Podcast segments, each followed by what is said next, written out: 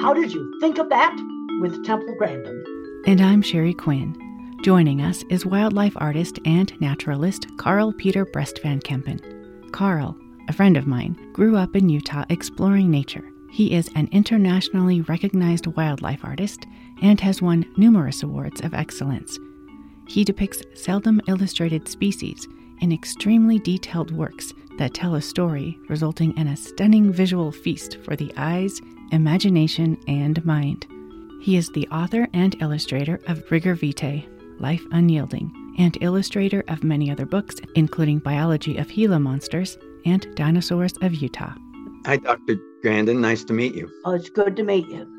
In this episode, Carel and Temple blend art, science, ecology, and education in a meeting of similar minds that takes us not only on an eye opening journey into the inner workings of how they think, but how their insights and talents contribute to our societal systems in practical and beautiful ways. I grew up near Salt Lake City in, in the mountains outside of Salt Lake City. Okay.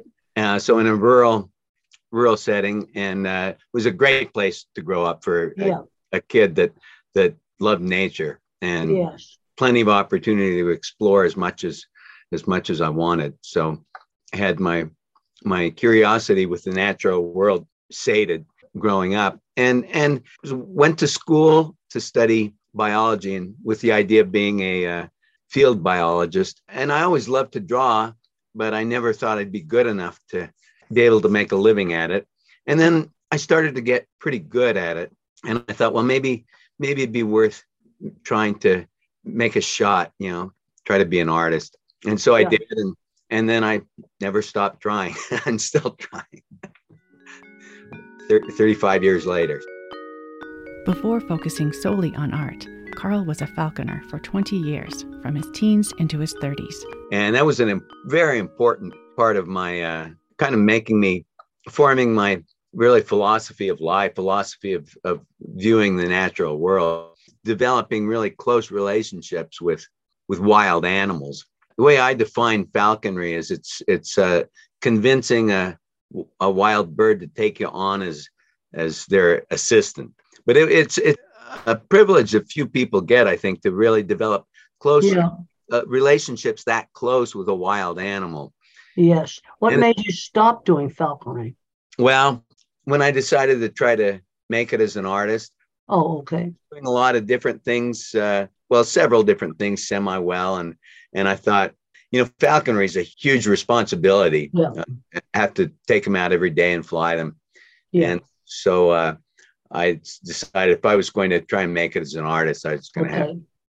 It was just too time consuming. and and also it's it's become so uh it's gotten to the point it used to be here in salt lake in the salt lake valley there were places uh, there were agricultural areas where you could go fly a bird every day there's nowhere n- anymore you have to drive a uh, all my friends in salt lake who are still flying falcons they drive you know 70 80 miles a day to to go fly them so Yeah, because there's no place. Like Temple, Carel is also interested in animal behavior. He often takes hikes and camping trips in the western deserts, the mountains surrounding Salt Lake City, and other areas, including urban settings, to observe wildlife. very interested in ecology and how how the natural world works, how the how that whole system works, and how how the way animals behave, how the way they're built, how they're formed, how that's impacted, and how it does impact the way they all interact with one another, uh, with their environment, and that's kind of those, those are the themes really that I like to work with. Aside from his works of art, Carel is currently working on another book, a field guide to the birds of Utah.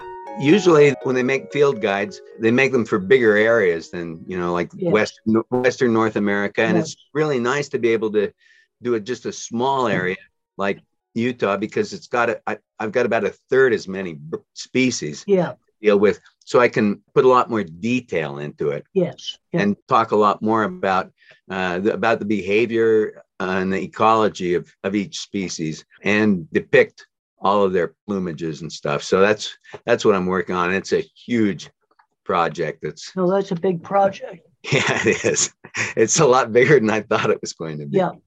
But it's fun and I'm learning so much. I'm involves a lot of research. So Well, that's just great.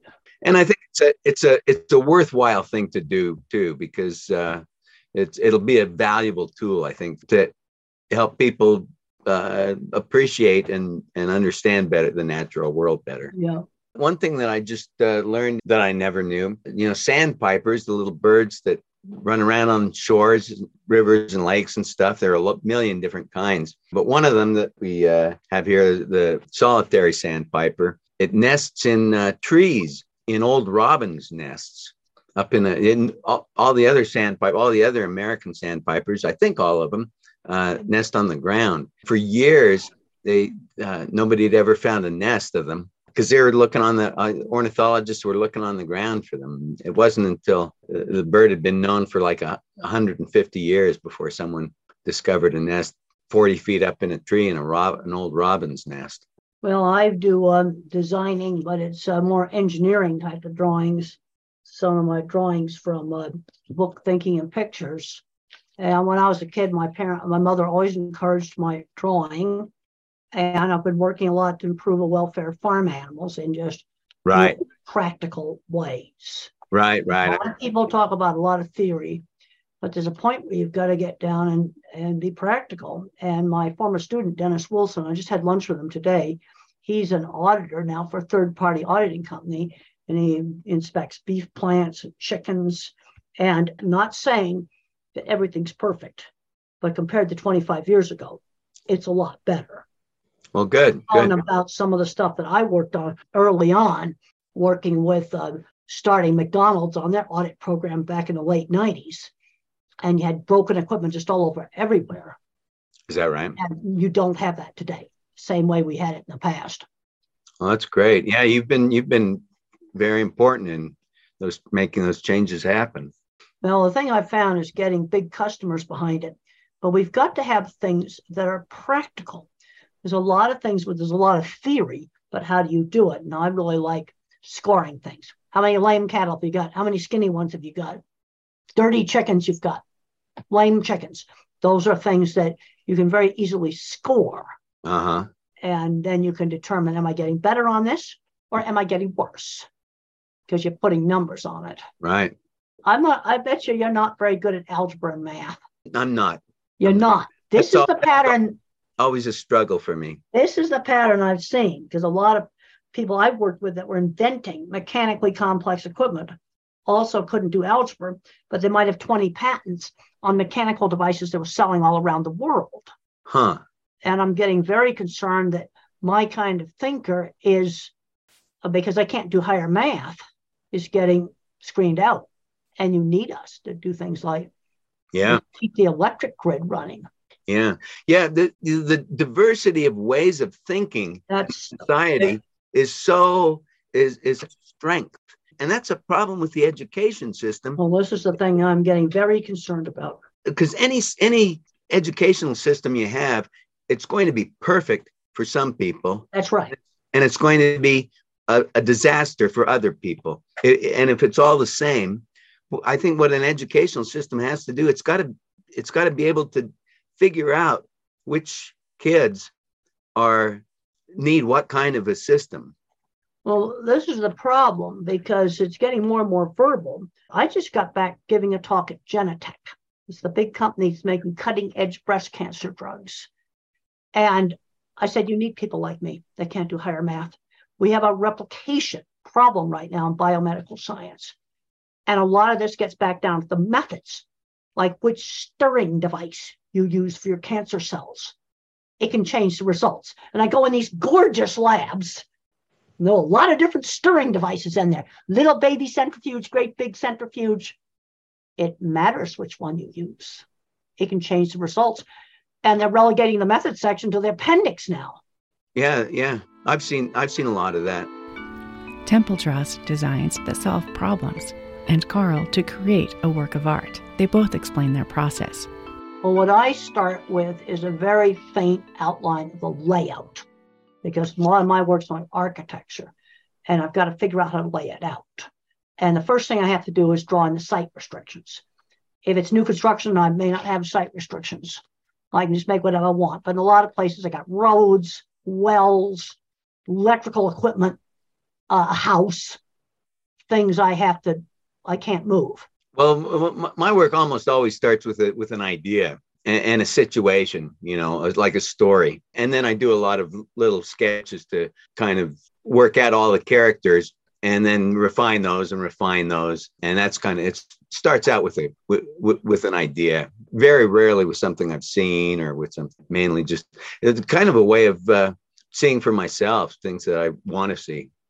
Well i'm just looking at your book right now. It's absolutely beautiful and uh, obviously in order for you to make some of these pictures you're pulling pictures of different animals and I see insects in here and snakes and other and many other things you have to have these in your memory or you wouldn't know how to draw them. Well, I've been doing it since I was a. Well, that's but that's the thing. You have a, a visual thinker as a bottom up thinker. Uh-huh. And I found that the more pictures I could download into my memory, the better I got. Right. Because you have to have seen a snake, let's say, or or caterpillar or some other animal, any idea of how to draw it halfway realistically. And then and then drawing is it, it helps with that a lot too just by that discipline by undergoing it putting more things in those files more information into those files those visual files. That's right. Like i mean i draw steel and concrete stuff. I mean i've got to know what that looks like. Uh-huh. i couldn't even draw it accurately and one of the things i'm seeing in in in engineering drawings today now that everybody's doing cad i'm seeing a lot of 3d drawings that are drawn wrong also seeing detail left out. I had a job three years ago that's recent, big concrete steel project, cattle stockyards. And they hadn't drawn in one piece of the steel rods, all the reinforcing rods. They did not draw in the placement for the reinforcement rods. Big fancy engineering firm. I penciled them in and I said, send that back to that big engineering firm and, have them draw in the placement of the rods correctly. Yeah, it matters. It's detail and it matters. Yeah, yeah. similarities, but there's also very much differences in what we do, but there's also some similarities. Yeah. It occurred to me that various kinds of thinking, I see the same thing in uh, ecosystems, you know, and, and, and, you have the same diversity of, of mental approaches yeah. between different different animals in a s- system. And same way it works in a society or in a company or in a country or whatever especially when something goes wrong, when there's a problem.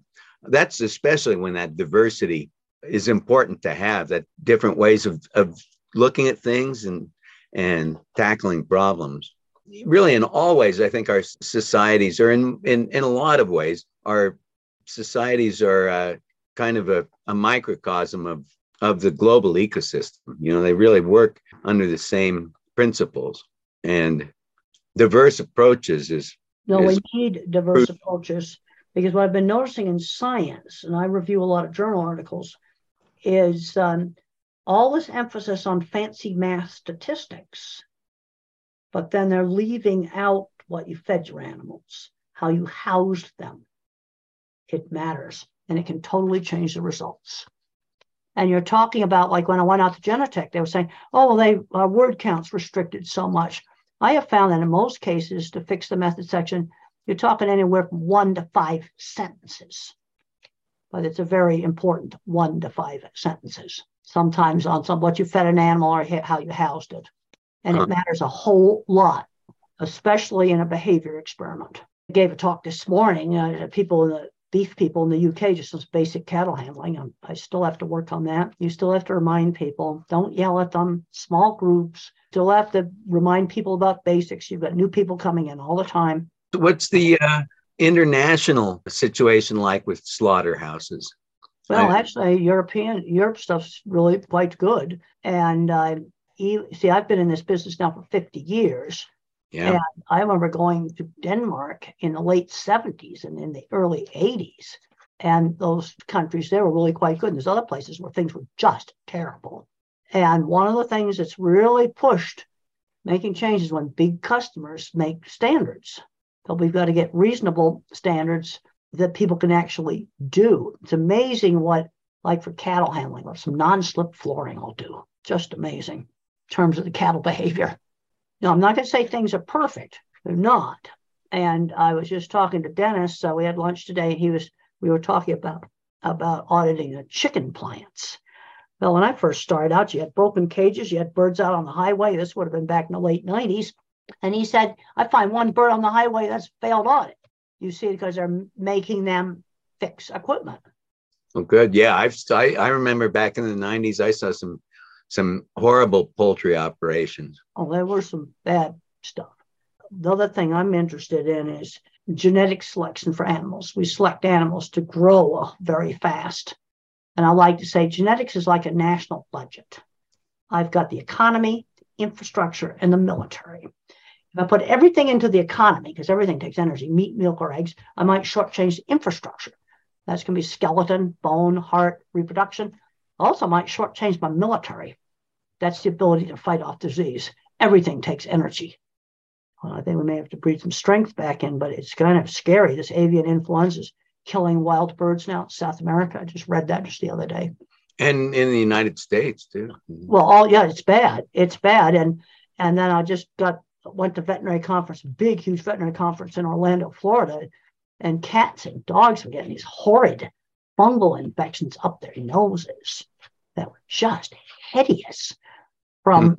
stuff that normally wouldn't cause a problem before.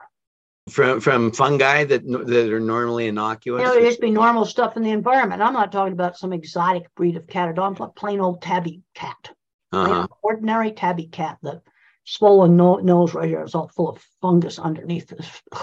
and common and a common fungus that's normally innocuous. Is Usually that- something yeah, normally innocuous, and now these pets are getting that. And uh, these are normal dogs, normal noses, no bulldogs, nothing like that. Did they have any ideas about what's going well, on? Well, they didn't. They mainly emphasized how to treat it. I'm looking at ick.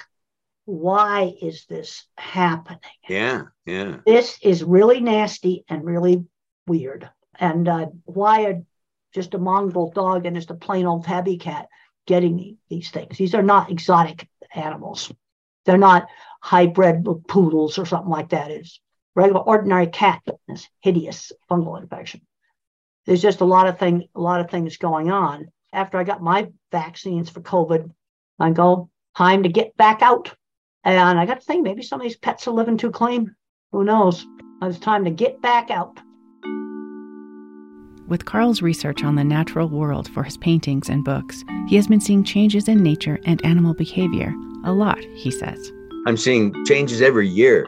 So I've lived in this area all my life and uh, I've been watching the natural world uh, since I was a little kid. I'm t- to the age now where I'm starting to get a sense of history, you know, and seeing, you know, because I've uh, seen a lot of trends and and a lot of it is, you know, we've changed a lot of habitat. Humans have changed a lot of habitat, and a lot of animals have learned how to adapt to that, and a lot other a lot of others have have failed to uh, learn how to adapt to it. And so that's kind of been the biggest driver i think of of change is figuring out new ways to thrive and other things failing to figure out how to thrive in the new well uh, pigeons certainly have learned how to thrive. They um, inhabit the roof at the denver airport and snow was coming off the roof and there's this one door i go out that go down the parking lot and there was pigeon dew in this puddle Ugh, heck can't get out of this can't get out to the parking lot, stepping in pigeon dew. Well, animals can be very adaptable. I was reading a thing with wolves at one place. They'd run out of elk and deer and they were eating otters. And they'd learned to go after a new food source. Especially like like mammalian predators, all all of them pretty much are a lot of their behavior is learned. So oh, I know. They're really good at changing things because uh, a lot of what they do is learned. Whereas a lot of their prey, deer and stuff, Mm, their behavior is a lot, a lot less of that is learned. So, well, deer are very vigilant. They're an animal that's, and cattle are the same way. They are very sensitive to little changes in the environment, like a shadow on the ground. They, uh, a coat on a fence, seeing some motion, a reflection on something, little things that we tend to not notice, the animals will notice. That was artist Carel Peter Brest Van Kempen speaking with Temple Grandin. Well, have a good evening and thanks again for your time. And uh, it's been a real pleasure. Okay, great. I'm going to leave the meeting and thank you for having me. How'd You Think of That is a production of the Utah STEM Action Center in partnership with SQ Productions. Thank you so much for listening. This podcast is based upon work supported by the National Science Foundation under grant number 1745674.